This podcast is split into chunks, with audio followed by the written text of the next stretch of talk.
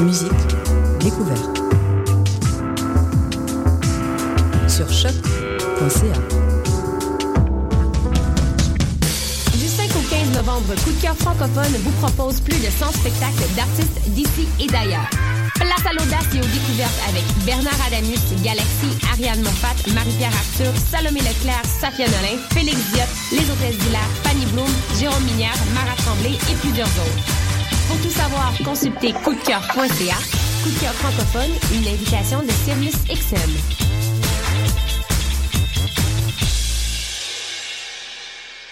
Du 18 au 21 novembre, M pour Montréal présente sa dixième édition et met le paquet. Préparez-vous à quatre jours de concentré musical et de découverte. Plus de 100 groupes locaux et internationaux. Un marathon musical partout à travers Montréal. Ne manquez pas Grimes, Louis-Jean Cormier, The Deers, Milk and Bone, Plants and Animals, Loud Larry Adjust, The Franklin Electric, Duchess Says, Chocolat, We Are Wolves, Manu Militari, Danger, Mister Valère, Dilly Dally, Dead Obies, Pierre Quendeuse, Safia Nolin. M pour Montréal du 18 au 21 novembre. Programmation complète, passe festival et billets sur mpourmontréal.com. Le concours KGP est une compétition interuniversitaire de résolution de cas en gestion de projet qui se déroulera le 14 novembre prochain à l'Université du Québec à Montréal. Le concours KGP est une journée de simulation intensive durant laquelle les équipes participantes devront faire appel à leur savoir en gestion de projet dans la résolution d'un cas de management devant jury. L'équipe du KGP est présentement à la recherche de bénévoles. Si vous êtes intéressé à vous impliquer, contactez-nous dès maintenant via le site officiel www.concourskgp.ca.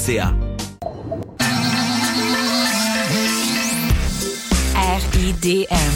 140 films, deux rétrospectives, Des ateliers, des rencontres des installations, des soirées festives, et une salle interactive. le meilleur du cinéma du réel.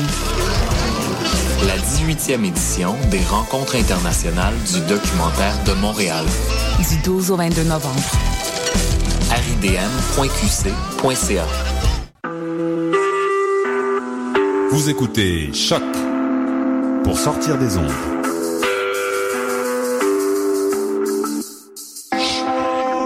Podcast, musique, découverte. Sur choc.ca.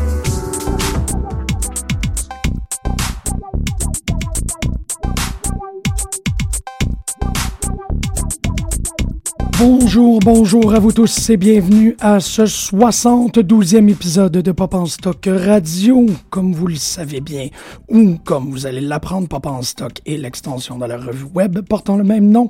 C'est aussi un podcast et une collection d'essais aux éditions Ta Mère. Euh, récemment, en fait, dans les dernières euh, semaines, on voit un changement progressif, un glissement qui est en train de se faire pour le meilleur euh, au sein de l'émission. En fait, de plus en plus de gens viennent proposer des épisodes à caractère, en fait, avec des thématiques qui, à mon avis, sont très personnelles. Des gens qui ont une, une volonté, peut-être une énergie, une pulsion incontrôlable de venir parler de quelque chose qui, à leur opinion, euh, méritent une, une tribune et euh, sont dignes d'intérêt. Mathieu, tu es définitivement dans les premières personnes à avoir proposé un truc et euh, j'aimerais utiliser l'introduction de l'émission pour un peu hommager cette initiative-là parce que euh, Mathieu Ligoyette, qui est ici présent, critique de cinéma pour Panorama Cinéma, aussi euh, un candidat à la maîtrise, Doctorat maintenant. au doctorat maintenant, félicitations. Euh, en fait, un maître SR portant sur euh, Jack Kirby, qui maintenant euh, lance la, tend sa perche vers le doctorat, qui, euh, comme je vous disais il y a quelques semaines, en peut-être même quelques mois maintenant, euh, t'es venu me voir et te dit, il me semble qu'il faudrait qu'on commence à parler de ces grands de la bande dessinée-là, parce que pour la majorité, ils sont décédés, mais il en reste encore quelques vivants. Il reste encore aussi de ces gens-là qui ont beaucoup, beaucoup, beaucoup d'histoires à raconter. Et Pop en Stock devrait d'abord et avant tout, ou du moins dans le meilleur de ses, euh, de ses capacités, être dans l'avant-garde de cette discussion-là dans la francophonie sur ces auteurs-là. Puis là, j'ai fait, ben Mathieu, c'est une idée splendide. Ben, L'idée, si je, me permets, si Ben, je peux me permettre aussi, c'est de, de ramener ces auteurs à- à- à- parfois à la surface, euh, dans la mesure où est-ce que j'aimerais qu'avec cette série-là, on puisse les remettre au centre euh, d'un débat, ou qu'on puisse se servir en fait de la bande dessinée et de l'œuvre de ces auteurs pour euh, un peu pour ben, les, les, réactiver, voir ce qu'ils ont encore de pertinent à nous dire aujourd'hui, ausculter en même temps, je dirais, l'état de la bande dessinée contemporaine, parce que je voudrais pas non plus que cette série de portraits de BDistes regarde uniquement vers le passé ou uniquement vers le comic book américain. Hein. J'aimerais par exemple que le prochain portrait soit sur un mangaka. Euh, ah ben, ben, oui. Une hein? primeur. Ben oui, pourquoi pas. Puis, euh, donc, c'est ça, en fait. Mais c'est ça qui était très intéressant parce que euh, je pense pas que tu as hésité quand je te posé la question sur qui tu voulais travailler en premier. Ouais, non, pour moi, la question se posait pas de Denis O'Neill. Exactement. et on, a la, chance, en fait, de t'avoir ici. Ben, moi, personnellement, je suis super content d'avoir la chance de pouvoir parler de Danny O'Neill avec toi pendant une heure. Je suis très content d'être ici aussi. Euh, c'est quelqu'un d'exceptionnel et euh, si on ne fait pas de disclaimer à l'émission, il va en avoir une euh, pour, pour cet épisode-ci plus particulièrement. je crois que plus que n'importe quel autre créateur qu'on a souligné, celui-ci, on veut que vous ayez le découvrir. Donc, ce ne sera qu'une introduction. On vous en prie, chers auditeurs, continuez cette recherche-là parce que après un, deux semaines de recherche assez exhaustive sur mm-hmm. sur l'individu, je réalise que je n'ai que débuté. C'est, euh, c'est, il est d'une importance primordiale et c'est aussi un humain exceptionnel. Ah oui, tout à fait. C'est vraiment un auteur immense. Puis de toute manière, on aura l'occasion d'en reparler. Il euh, faut savoir peut-être a priori que euh, la majorité des discours autour de Denis O'Neill ont tendance à se concentrer sur ce qu'il a fait en compagnie de Neil Adams durant son passage sur Green Lantern, Green Arrow, Green mm-hmm. Lantern. Ouais. Puis euh, en particulier, en fait, on cite beaucoup le premier numéro où est-ce qu'il, euh, où est-ce que bon, il y a un Afro-américain qui euh, qui sermonne qui, qui sermonne Green Lantern. Mm-hmm. You did stuff for the blue man, you did stuff for the purple man, but what have you done for the black man? Exactement. Et un numéro après un peu plus tardif, très célèbre, surtout à cause de sa couverture, parce qu'on y voit Speedy, donc le sidekick, l'adjuvant de Green Arrow, s'injecter. En fait, non, il ne s'injecte pas, mais en tout cas, on, voit une seringue euh, d'héroïne euh, à côté de son bras, puis on comprend bien euh, ce qui s'est passé. Ouais, accompagné de la captation. C'est ça. Mon, mon sidekick est un junkie. Je suis coupable de l'avoir. My ward is a junkie. My ward is a junkie, c'est encore mieux. Mais oui, c'est effectivement ce, qui, ce qui a occupé la, la, majorité. Oui, puis c'est un peu dommage parce que ça, ça, enlèverait absolument rien à cette série-là, qui, qui, qui, est probablement en fait la meilleure manière d'aborder Denis O'Neill. Mais c'est vrai que c'est un auteur ah oui, mais c'est ça. Beaucoup plus à offrir. Ben, c'est quand même important, en fait, mhm. de, les, les, avancer parce que, bon, euh, euh, on, utilise souvent Denis O'Neill, notamment par ces exemples-là, pour, euh, ben, comme astérisque à, toutes à toutes ces déclarations-là qu'Alan Moore, Frank Miller sont les doyens du Dark Age, mhm. sont eux les précurseurs du moment où on a commencé à traiter les, les comic books super-héroïques et plus plus précisément les personnages comic book super comme des héros d'immature. Mhm. Mais Danny O'Neill y était euh, bien avant. Je pense que c'est pour cette raison-là que ces deux numéros-là euh, sont, sont, beaucoup plus cités. C'est qu'on est continuellement en train de dire oh, oh, oh, c'est pas juste un truc de Watchmen et Dark Knight. Il y avait euh, Adams et O'Neill avant. Mais il y avait beaucoup plus à O'Neill avant ces deux numéros-là. Et il y a eu beaucoup plus après aussi. Donc, peut-être euh, dans le contexte de cette émission-là, euh, élargir un peu mhm. le, spectre.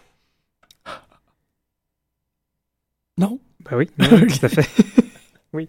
Donc, euh, ben écoute, peut-être qu'on peut, ben, peut-être qu'on peut commencer par, par le petit, un petit extrait d'entrevue, en fait.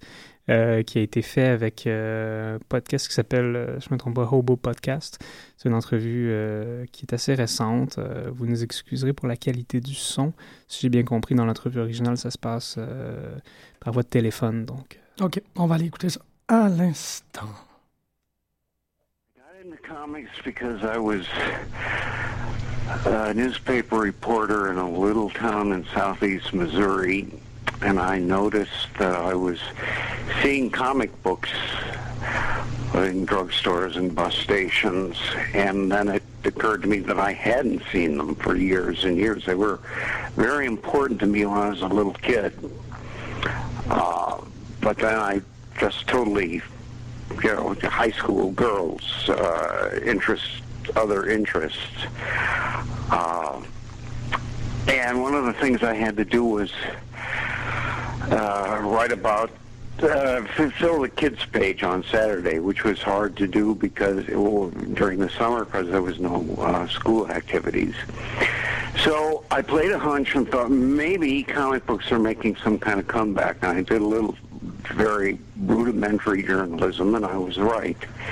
So I get uh, I did a couple of stories on the return of comics, and then Roy Thomas got in touch with me. His parents subscribed to the paper, and he had just accepted an offer for a job from Mort Weisinger at DC. And a month later, uh, or so, he sent me the Marvel Writers Test. He had not worked for Mort very long. He'd taken a job with Stan Lee, and Marvel was just beginning to explode.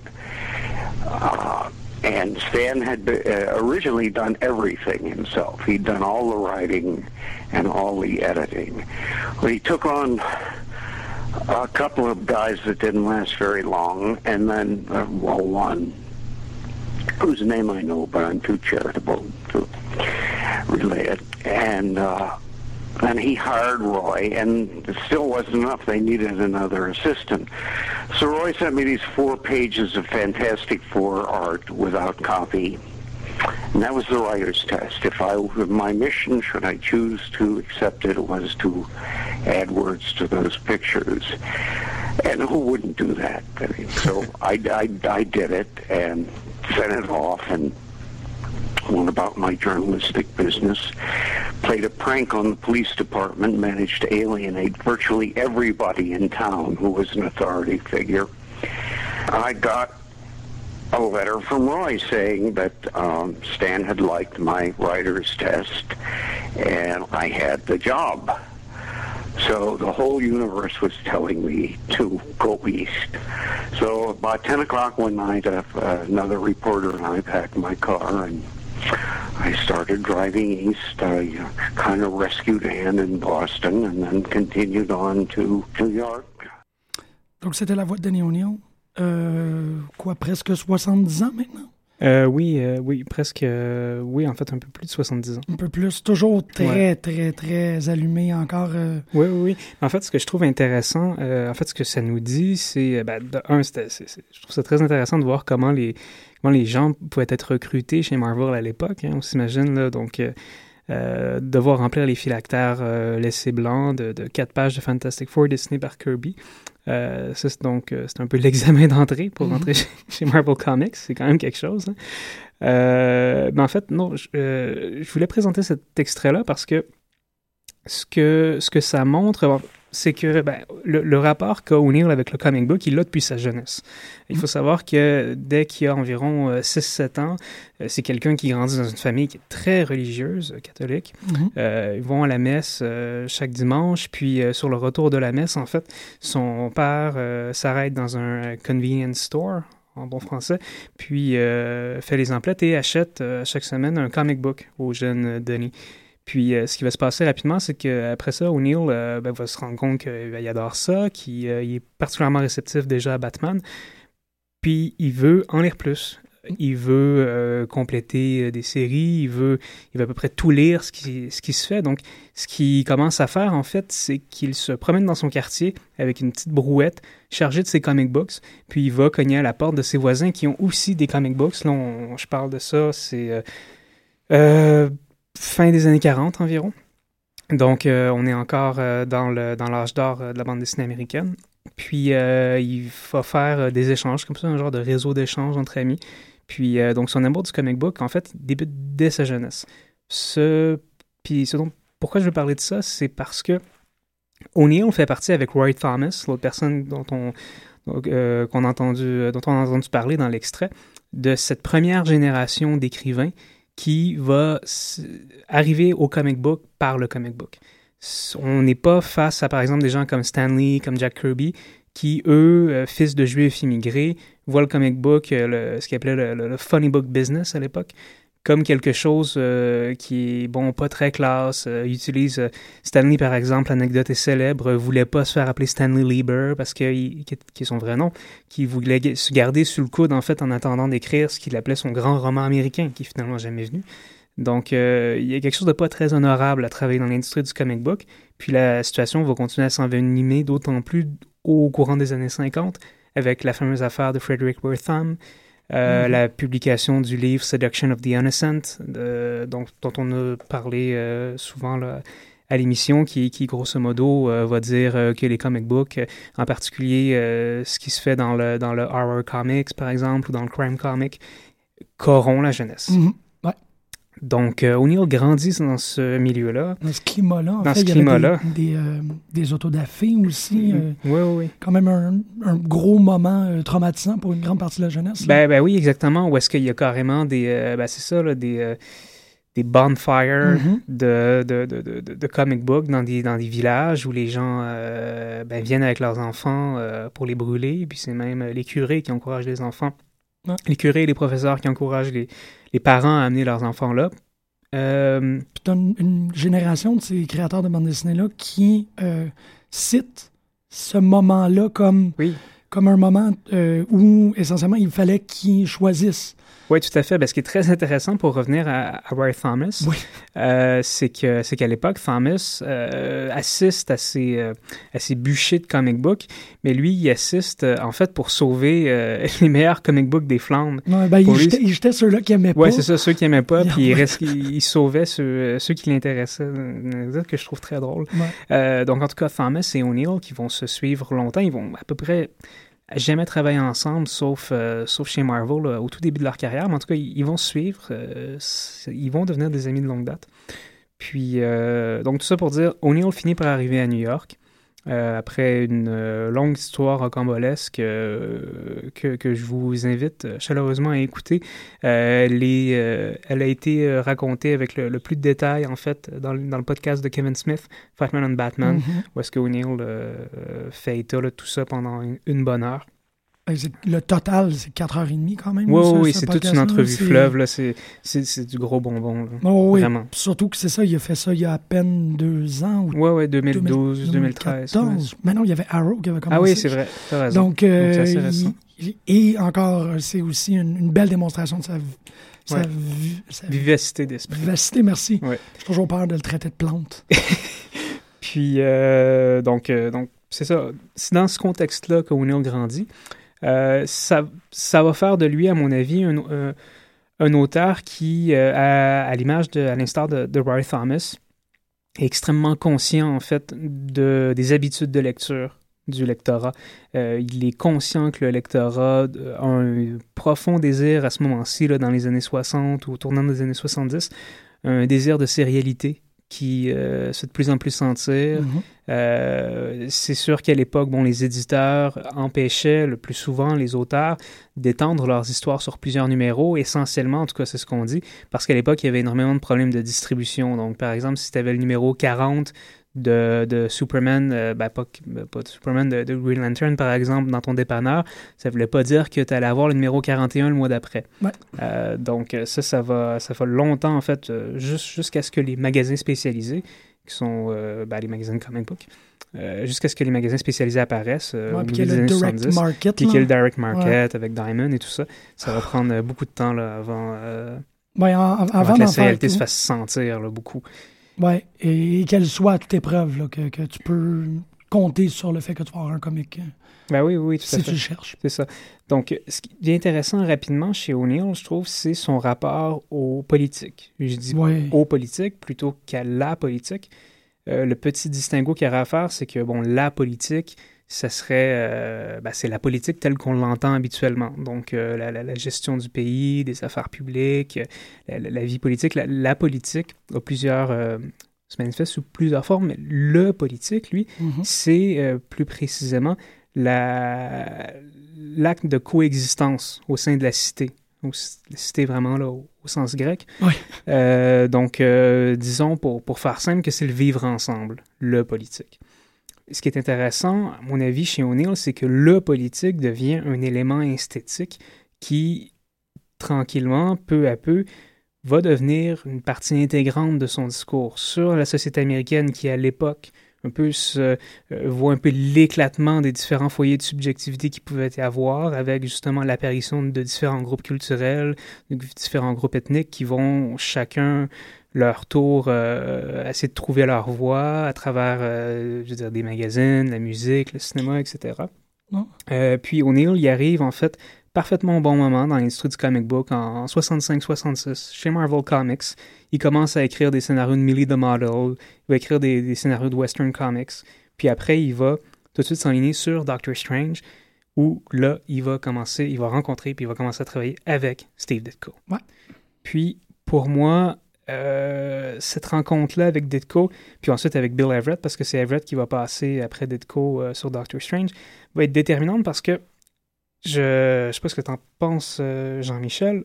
Euh, pour moi, Ditko, en fait, l'importance de Ditko euh, est pas, ben, non, évidemment, n'est pas seulement au niveau du dessin. On en a déjà parlé quand on a fait une émission sur Doctor Strange de la fascination de Ditko pour les écrits de, de, de Ayn Rand.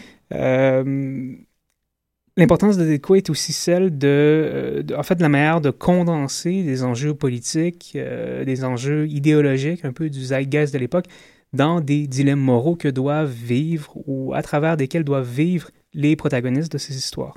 Euh, par exemple, bon, Peter Parker avec des grandes responsabilités, etc.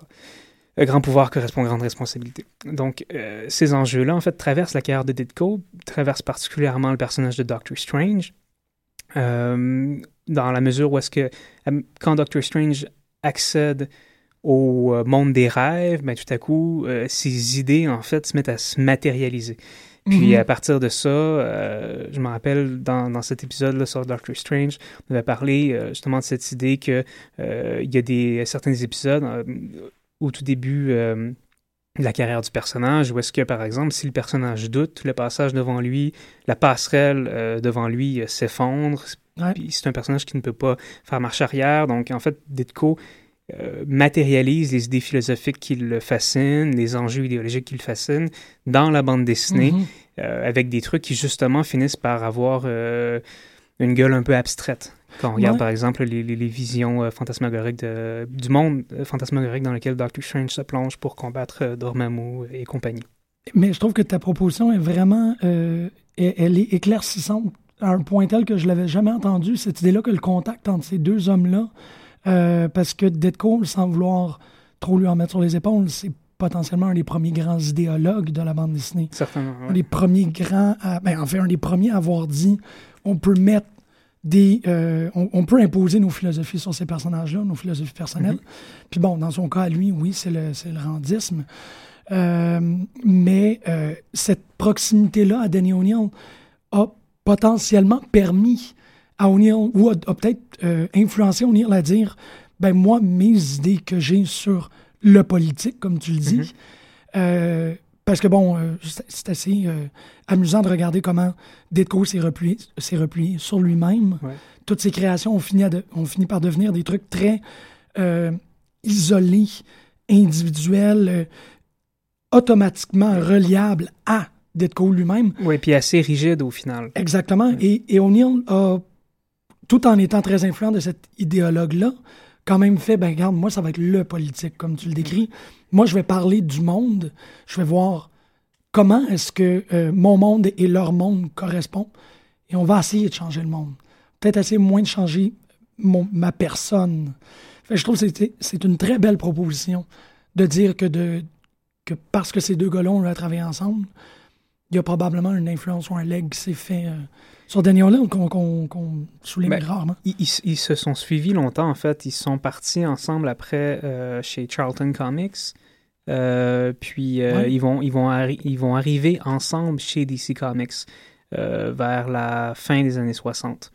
Puis, euh, en fait, dans une, dans une, euh, dans une histoire, euh, dans une anecdote, en fait, là, qui vaut quand même la peine d'être racontée, mhm. à l'époque, Danny O'Neill se, se, cherche, parce qu'il vient d'avoir mon premier enfant, il, il cherche une, un nouveau contrat d'écriture avec ben, quelque chose qui serait un peu plus payant. Puis, il, entend par, il, entend, il entend dire que chez DC, il cherche des gens, donc il applique, puis en fait, il est recruté chez DC en compagnie de Steve Ditko. OK. Euh, puis en fait, la raison derrière ce, ce- ce recrutement-là, c'est parce qu'à l'époque, euh, DC euh, va renvoyer, mettre à la porte, ou du moins mettre fin à la pige de, de nombreux auteurs de bande dessinée, dont le fameux Bill Finger, Mhm. parce que ces auteurs-là, qui travaillent là, chez DC depuis, pour la plupart, là, depuis les années 40, puis dans le cas de Finger, depuis les années 30, Ben oui. euh, ben, ils commencent à se faire un petit peu vieux. Puis euh, ces gens-là demandent à DC des, des avantages euh, ben, au niveau de leur assurance médicale. Euh, donc, euh, ils sont vus un peu là, comme les rouges de la bâtisse. Ils sont renvoyés, puis euh, c'est sur leur corps, en fait, que va se faire l'embauche chez DC Comics de Denis O'Neill puis de, puis de Steve Ditko. Ouais, et et, O'Neill étant quelqu'un avec des. des- Oui, oui, d'extrêmement engagé, c'est quelque chose qui va, qui va, le, qui va, le, qui va le tarauder plus tard. Pour revenir peut-être au, au rapport qui, qui va y avoir très vite entre, entre Ditko et O'Neill, la première histoire sur laquelle ils vont travailler ensemble, c'est en fait l'avant-dernier euh, numéro de Doctor Strange sur lequel Ditko va Ok. travailler. Numéro 145 qui, euh, de, de Strange Tales, donc, qui était le magazine à l'époque où étaient publiées les aventures de Doctor Strange. Mhm. Donc, euh, dans ce numéro-là, et dans la, en fait, dans les quatre ou cinq numéros que Daniel O'Neill va, va scénariser de Doctor Strange, ce qui est, ce qui est assez frappant, c'est à quel point Strange déambule dans la ville en costume, puis à quel point il est un peu, euh, il est au contact des gens, ce qui permet en fait à O'Neill déjà d'écrire en périphérie du personnage les, euh, les dialogues de la rue Ouais. la parole de la rue, chose qui, à l'époque, chez Marvel, est, est présent, bon, parce que Stan Lee a, a le bagou nécessaire pour faire parler ses personnages, euh, ses teenagers comme des teenagers, etc. Mais ce qui va être particulier, c'est que tout de suite, là, chez O'Neill, c'est inscrit dès le premier numéro. Le super-héros, il fait partie de la société. Il est baigné, il baigne dans sa société. Puis c'est à travers tout ça que se, euh, se- se- doit se dérouler ses aventures. Deuxième élément, en fait, qui arrive dès le premier numéro, deux- deuxième élément, en fait, qui va ouais. traverser la carrière d'O'Neill, qui, qui arrive dès, dès cette, dès cette première collaboration avec Ditko, c'est le rapport qu'entretient O'Neill avec la souffrance, avec la figure du martyr. Ouais. C'est quelqu'un, euh, comme je disais plus tôt, qui, est, euh, grand, qui a eu une éducation catholique. Irlandaise, Irish Catholic. là, c'est ça. En plus, c'est dur de dur. hein. ouais. C'est ça. Puis euh, la figure du martyr va avoir une importance assez ben, immense, en fait, dans sa carrière. Dès ce premier numéro-là, en fait, il y a une première altercation entre, entre Strange puis euh, le sorcier Rasputin, qui est un genre de communiste là, qui fait de la magie. Mhm. Puis euh, un peu un peu à la Spielberg dans, euh, dans Raiders of the Lost Ark quand Indy se retrouve face au type qui, qui, qui fait tournoyer son épée puis finalement Indy dégaine son, son pistolet puis tire dessus. Il y a un duel mystique entre, euh, entre Rasputin puis Doctor Strange. Puis Strange a clairement le dessus. Euh, il commence à faire des grosses incantations avec ses doigts. Puis Rasputin, il sort un revolver de sa poche puis il le tire. Strange prend la balle en plein corps, puis euh, avec sa cape, euh, parvient à s'échapper par la fenêtre. Puis après ça, en fait, tout le récit va se poursuivre à partir de la chambre d'hôpital de Strange, où il est confiné là avec sa balle, à souffrir, puis en fait à créer sa projection astrale pour aller empêcher euh, Rasputin. Donc une espèce de, de montage parallèle, je peux dire, qui, euh, qui s'instaure entre la chambre d'hôpital de Strange puis, euh, puis Rasputin qui euh, est en train de mener l'assaut sur, euh, sur la maison de, de Strange dans Greenwich Village. Ouais. Euh, ce que je voulais dire, en fait, ce que je veux dire par là, c'est c'est que, bon, la figure du martyr, chez O'Neill, elle me semble importante parce que O'Neill va profondément moderniser la figure du super-héros, puis il va pas la moderniser en lui trouvant de nouveaux pouvoirs ou en lui trouvant des ennemis de plus en plus forts.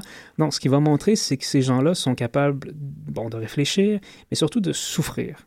Mhm. Puis les souffrances que ces personnages-là vont avoir vont se faire ressentir à travers les numéros sur des périodes qui vont être de plus en plus longues. Et ces souffrances-là, elles sont, euh, bon, à la fois physiques, à la fois psychologiques, à la fois morales. Par exemple, dans le cas de Green Lantern, qui est au début de, euh, de, de, de- de Green Lantern, Green Arrow, a vraiment des, euh, ben, des doutes quant à sa mission de policier de l'espace. Quand justement cet Afro-Américain lui dit Qu'est-ce que tu as fait pour les gens de race noire Mhm. donc, euh, donc, cette figure de martyr-là va s'étendre à travers toute la carrière de O'Neill. Oui, c'est suffiant aussi. Là. C'est des, euh, autant que l'on met de l'effort pour. Oui, oui. Il n'y a aucune solution potentielle sauf. Ben, c'est, ce qui est intéressant, c'est que le, super héroïque finit par se trouver dans cette souffrance. C'est probablement ce qui a fait de Ouais. O'Neill un, un si bon, un si bon écrivain pour le personnage de Batman. OK, Euh, ouais. Tandis que, bon, O'Neill qui écrit Superman, là, tout à coup, c'est un peu moins intéressant. Euh, puis je pense que justement, c'est, ce précisément en fait ce qui va apporter au personnage de Batman, puis ce que O'Neill va apporter en fait, à mon avis, au genre super, super héroïque dans la bande dessinée américaine, c'est justement cette idée que les personnages peuvent souffrir. Ce qui est intéressant avec la souffrance et qui, par exemple, là, me ramène à, à ce, à ce numéro de Strange Tales, c'est que dans le numéro suivant, ben, Doctor Strange est en train de se promener dans la rue, puis il y a une attelle au bras parce qu'il avait pris une balle dans le bras dans le numéro d'avant. Mhm. Donc, ce que permet la souffrance chez O'Neill aussi, c'est de commencer peu à peu à étendre la sérialité. Ah, wow! Ben C'est oui. que, ben oui, la souffrance devient une, une manière, Ouais. en fait, de dire, ben le numéro d'avant, c'est vraiment passé avant. Mhm. Ben, ça devient une ligne du temps. Exactement. C'est très intéressant, ça, parce qu'il y a, euh, je pense que c'est Echo qui parle de ça, là, le climat Oui. onirique. Le fait Oui, oui, de- dans le mythe de Superman, puis qui justement fait Ouais. que le texte d'Echo, euh, sur ce, Ouais. sur- sur- au, niveau- au niveau de la, de la sérialité, euh, vi- vieillit un peu mal. Euh, Parce qu'il y a des gens comme O'Neill qui sont venus. Oui, oui, assez, rapidement, en fait, ouais. là, parce que le- les histoires de Doctor Strange dont on parle, c'est en 65-66.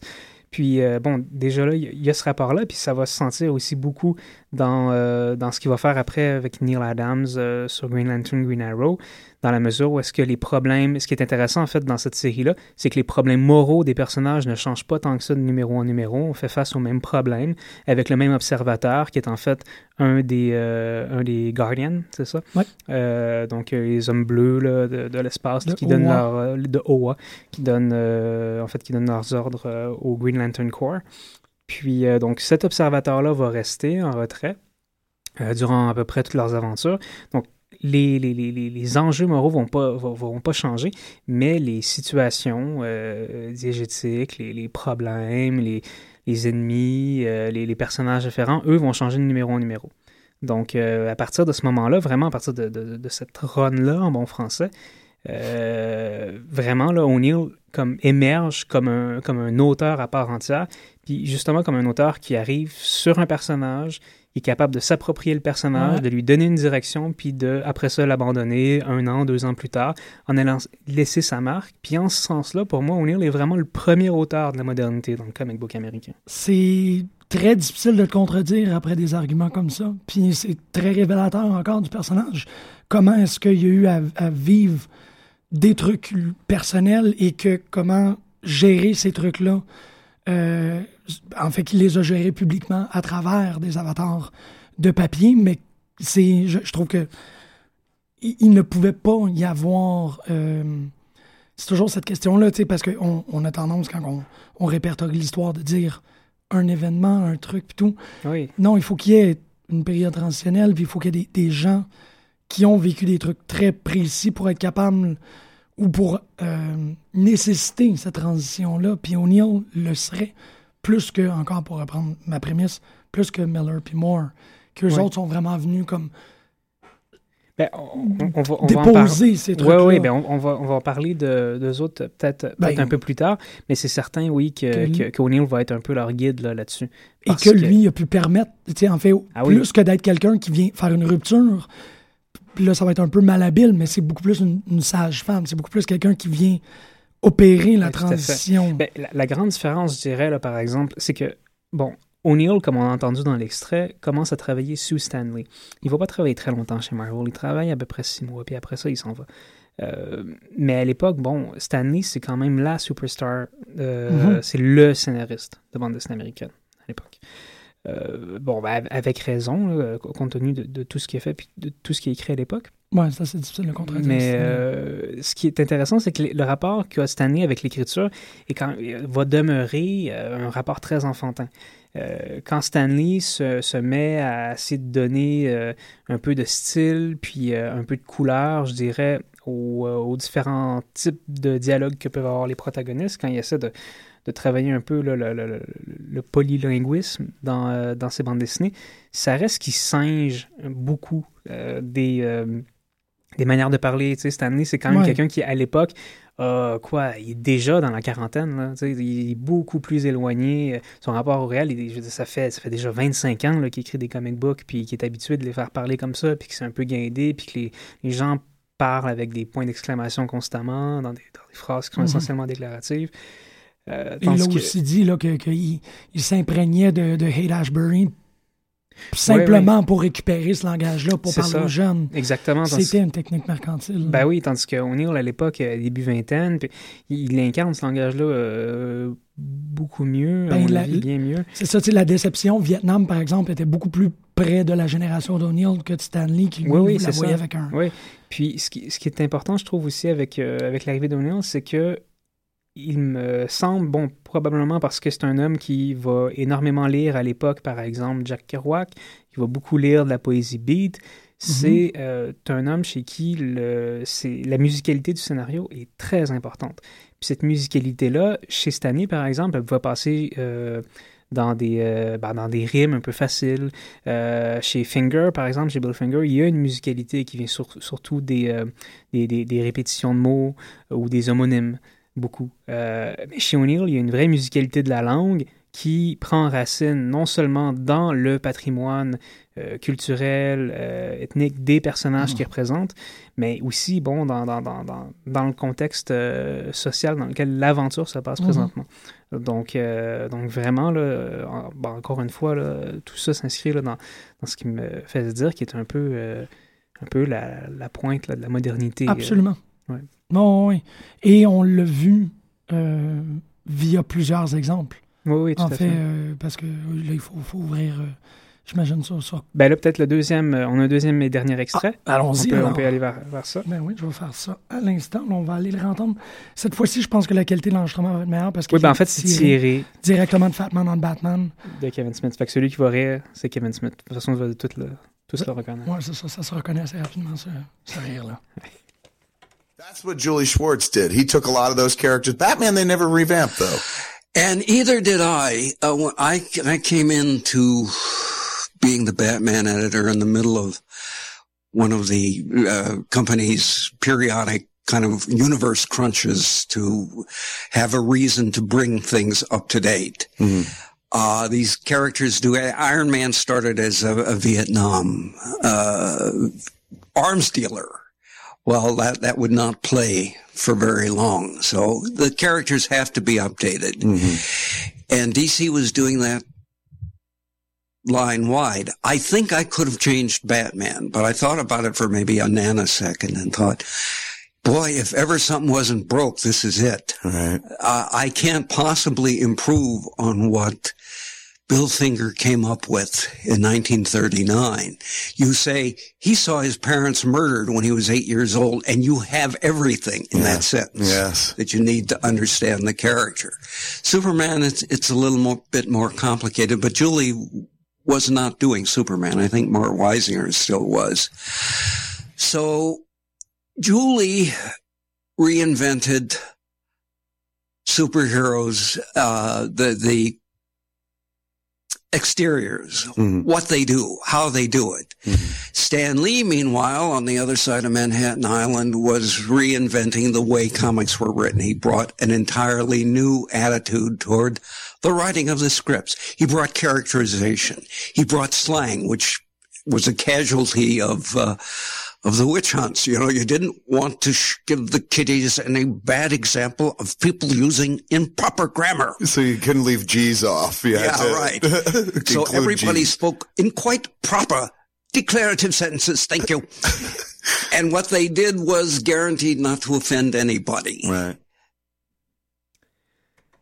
Ce que je trouve intéressant, c'est, euh, bon, il dit par exemple que ce que Julie Schwartz va, changer en fait dans l'industrie du comic book, c'est la manière dont les actions super-héroïques sont menées. Ce que, ce que Stanley va amener en fait, c'est la manière dont les personnages parlent. Je dirais que ce que Denis O'Neill va amener, c'est pourquoi les personnages font ce qu'ils font.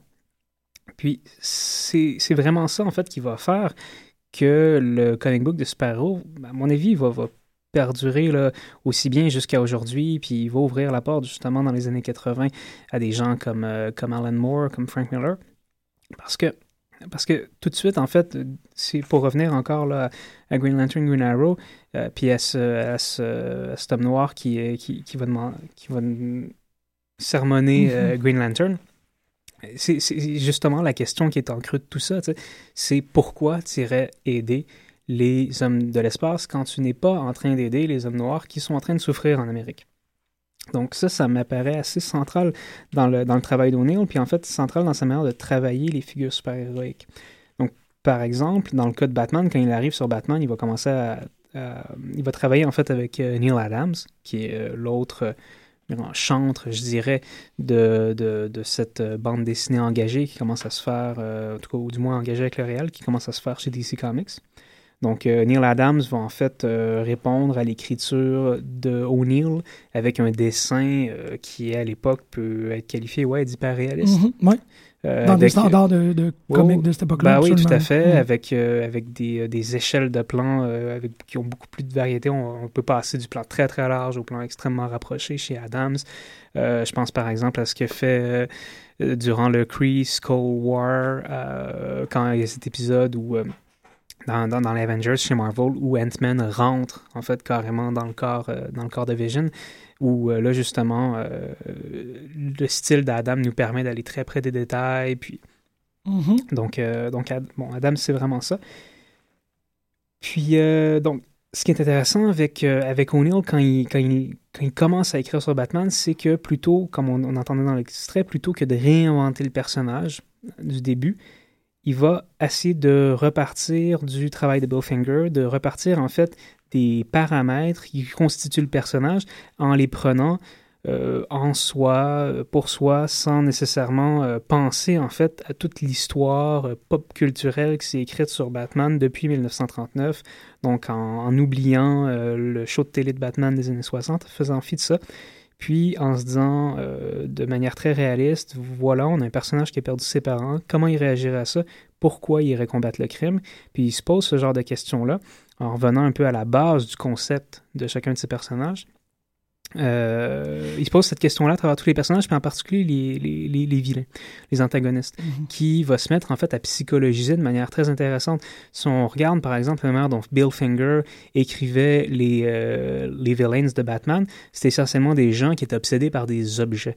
Euh, Two-Face est obsédé par, euh, par sa pièce, Joker par sa carte, euh, Calendarman par le calendrier, etc. Ça se décline à toutes les sauces.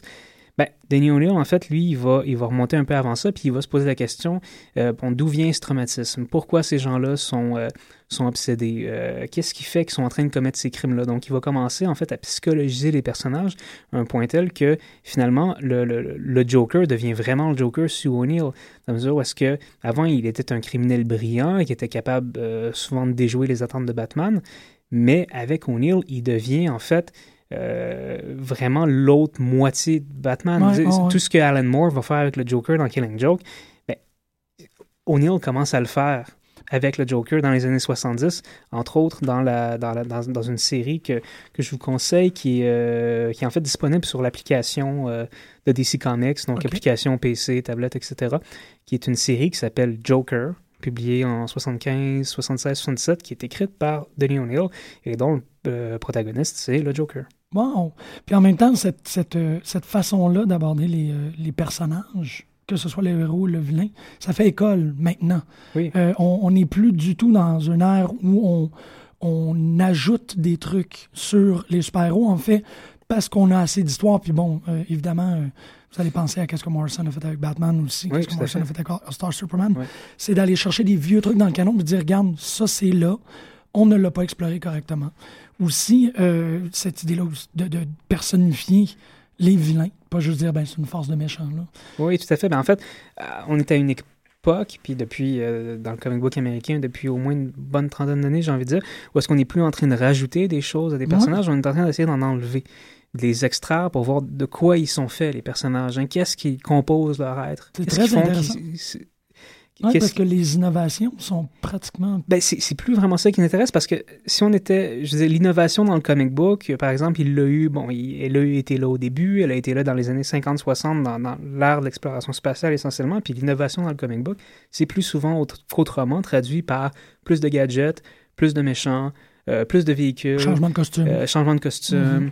Euh, c'est- c'est- L'innovation dans le comic book, ça a souvent été ça. Ça, ça a été une manière d'en vendre plus. Oui, ouais, absolument. Puis là, on est euh, peut-être plus dans une, une ère où si on a à changer quelque chose, on va faire un, un succès d'année. On va faire une copie on the side. Les choses qu'Alan Moore voulait dire sur Superman, il les a dit avec Supreme. Les choses que euh, Warren Ellis voulait dire à propos de Fantastic Four, il les a dit dans Planetary. Exact. Ces trucs-là, d'être capable de peut-être conserver l'unicité de ces icônes-là Mhm. Euh, intactes, mais tout de même en, en faisant continuer l'histoire, parce que bon, Planetary, ça va toujours parler de Fantastic Four et, exactement. Mais en même temps, euh, cette idée-là aussi de mettre un, un- une, une dimension, un caractère psychologique au, au vilain, euh, ça, ça serait aussi très bien représenté par la création de Ray Shagul. Le Ah fait oui, que tout Danny. O'Neill a créé une théorie qui est, qui, est- qui est somme toute assez personnelle, mais que Batman a un vilain pour chacun de ses aspects. Mhm. Donc, euh, la première fois que j'ai parlé de ce truc-là en public, c'est que je disais, le, l'important vilain de Batman pour, the world, pour l'aspect The World's Greatest Detective, c'est sans doute Riddler. Euh, Riddler est euh, le, le, le, le- plus grand opposant à la notion détective. Ben, c'est l'ultime euh, fabricateur d'énigmes. Exactement. Et que chacun des vilains de Batman ont, euh, ben, représente l'antagonisme d'un aspect. Donc, Two-Face, c'est l'aspect vigilant. Et on peut continuer dans, dans plein d'autres directions. Rage, très rapidement, devient le leg. Mhm. Vient qu'est-ce qui va venir après Batman. Que ce soit dans euh, la notion éco-terroriste, est-ce que Batman va devenir un, euh, un fasciste à super pouvoir? Et aussi, est-ce que Batman va avoir un enfant?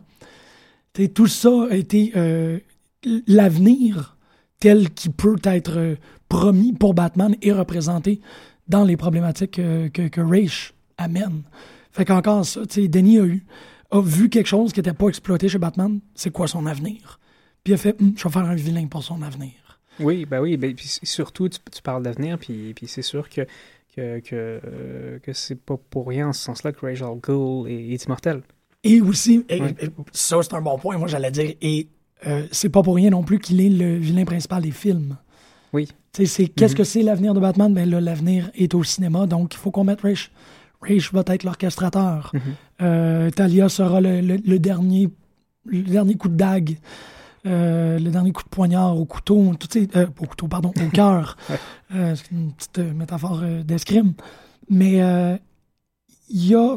Puis c'est encore, c'est ça, j'ai pas l'impression que c'est totalement fait de manière consciente. Ouais. C'est juste que Denis O'Neill est l'homme qu'il nous fallait. Ben, ce qui est intéressant avec, à partir du moment où Rachel Gould arrive dans le décor dans les années 70, c'est qu'il est présenté assez rapidement comme celui qui pourra, euh, qui pourra empêcher le Batman de faire ce qu'il a à faire.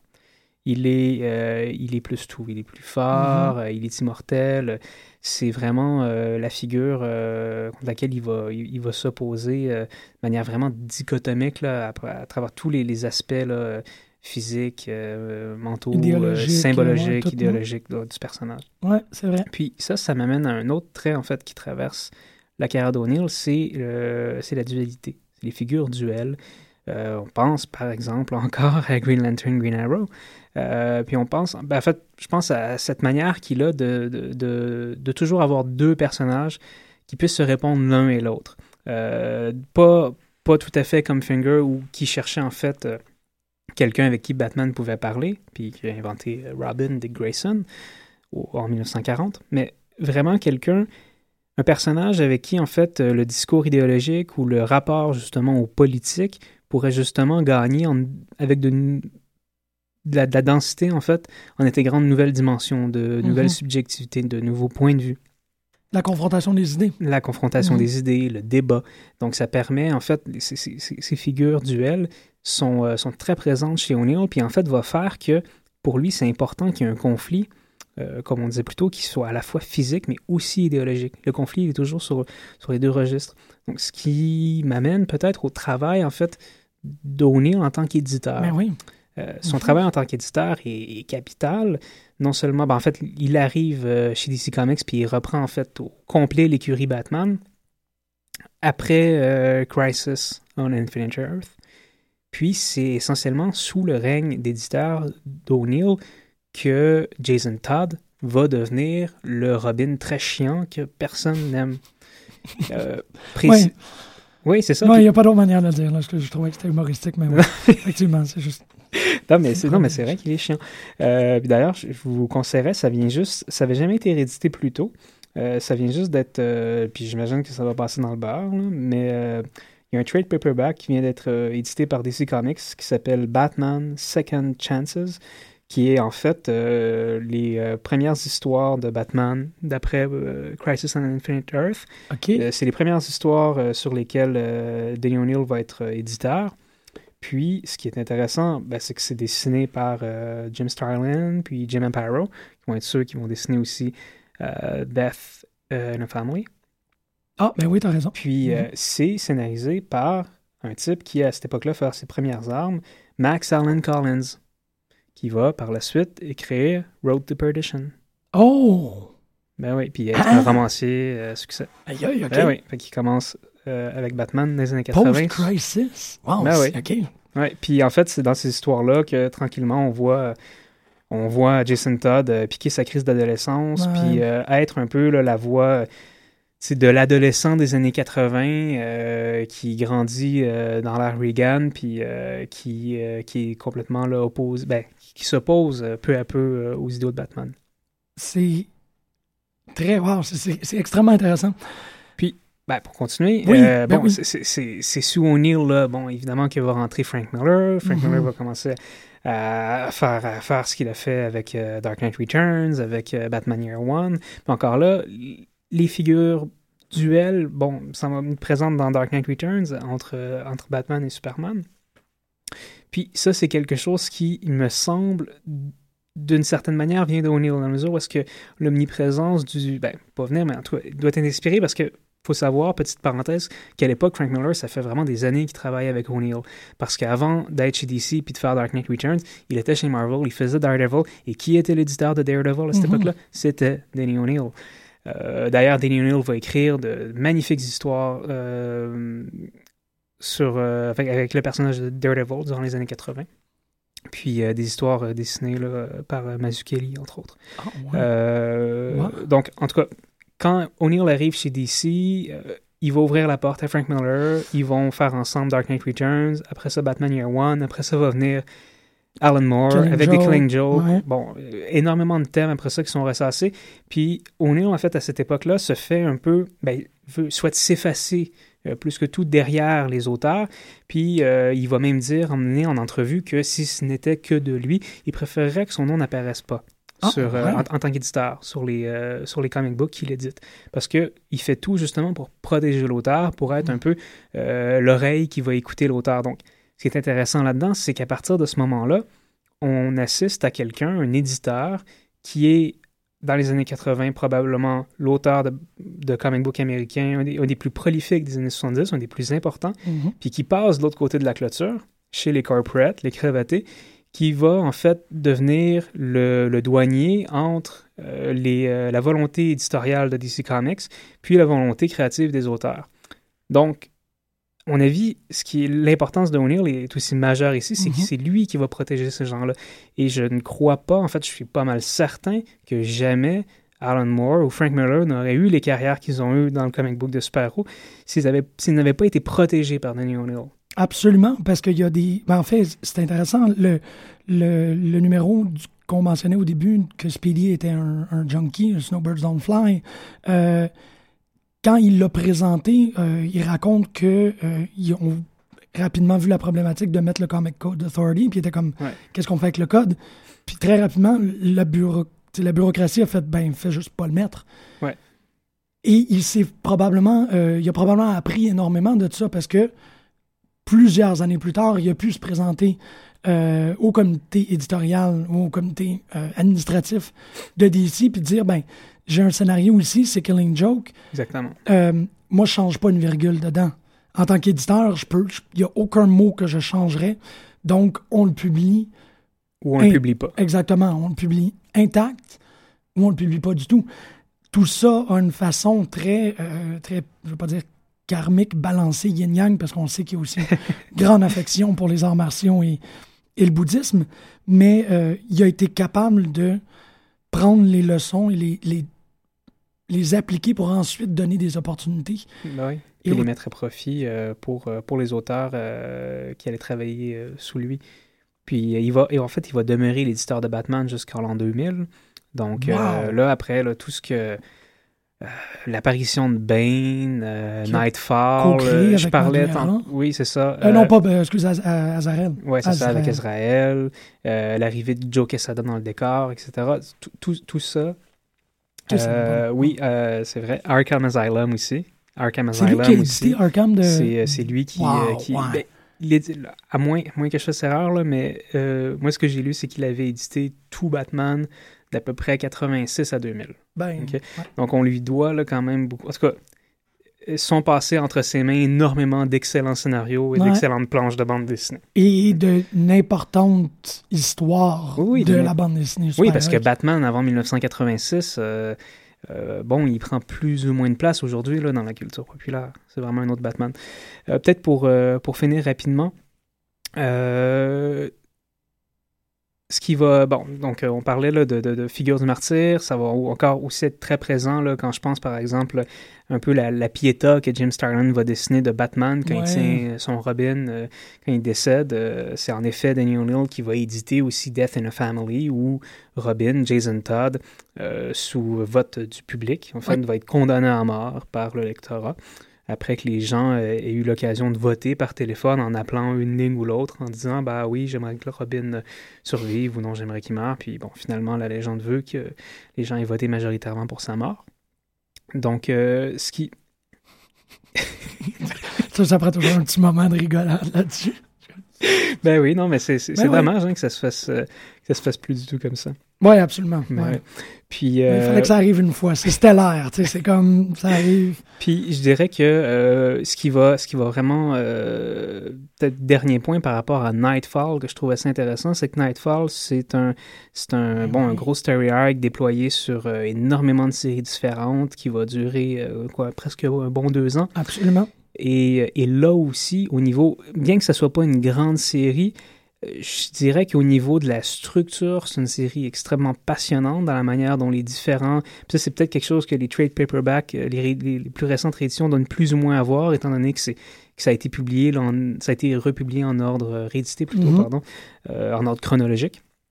tandis qu'à l'époque, c'était vraiment des, des, des, séries, en fait, là, qui se passaient le flambeau. Oui, ça. C'était le numéro 11, le numéro 2, le numéro 7, le numéro... Ouais, c'est ça. Mm-hmm. Puis euh, c'est en fait, encore une fois, la part de la souffrance, euh, du handicap, qui est là dans Nightfall, le fait que ben Batman se brise le dos. Puis à partir de ce moment-là, juste le fait que Batman se blesse, ben, ça vient déployer en fait un, un, story arc euh, qui, qui va justement prendre deux ans avant, avant, de se résoudre. Puis ce, ce handicap-là, tout comme la souffrance, tout comme le martyr, ça traverse tellement l'œuvre d'O'Neill que, bon, de Nightfall jusqu'à, pour revenir euh, une dernière fois à Green Lantern Green Arrow, c'est encore là, parce que déjà dans Green Lantern Green Arrow, le martyr, la souffrance, c'est euh, d'une certaine manière une façon pour Al Jordan, Green Lantern, de euh, se rapprocher euh, du peuple et de vivre le politique. Mhm.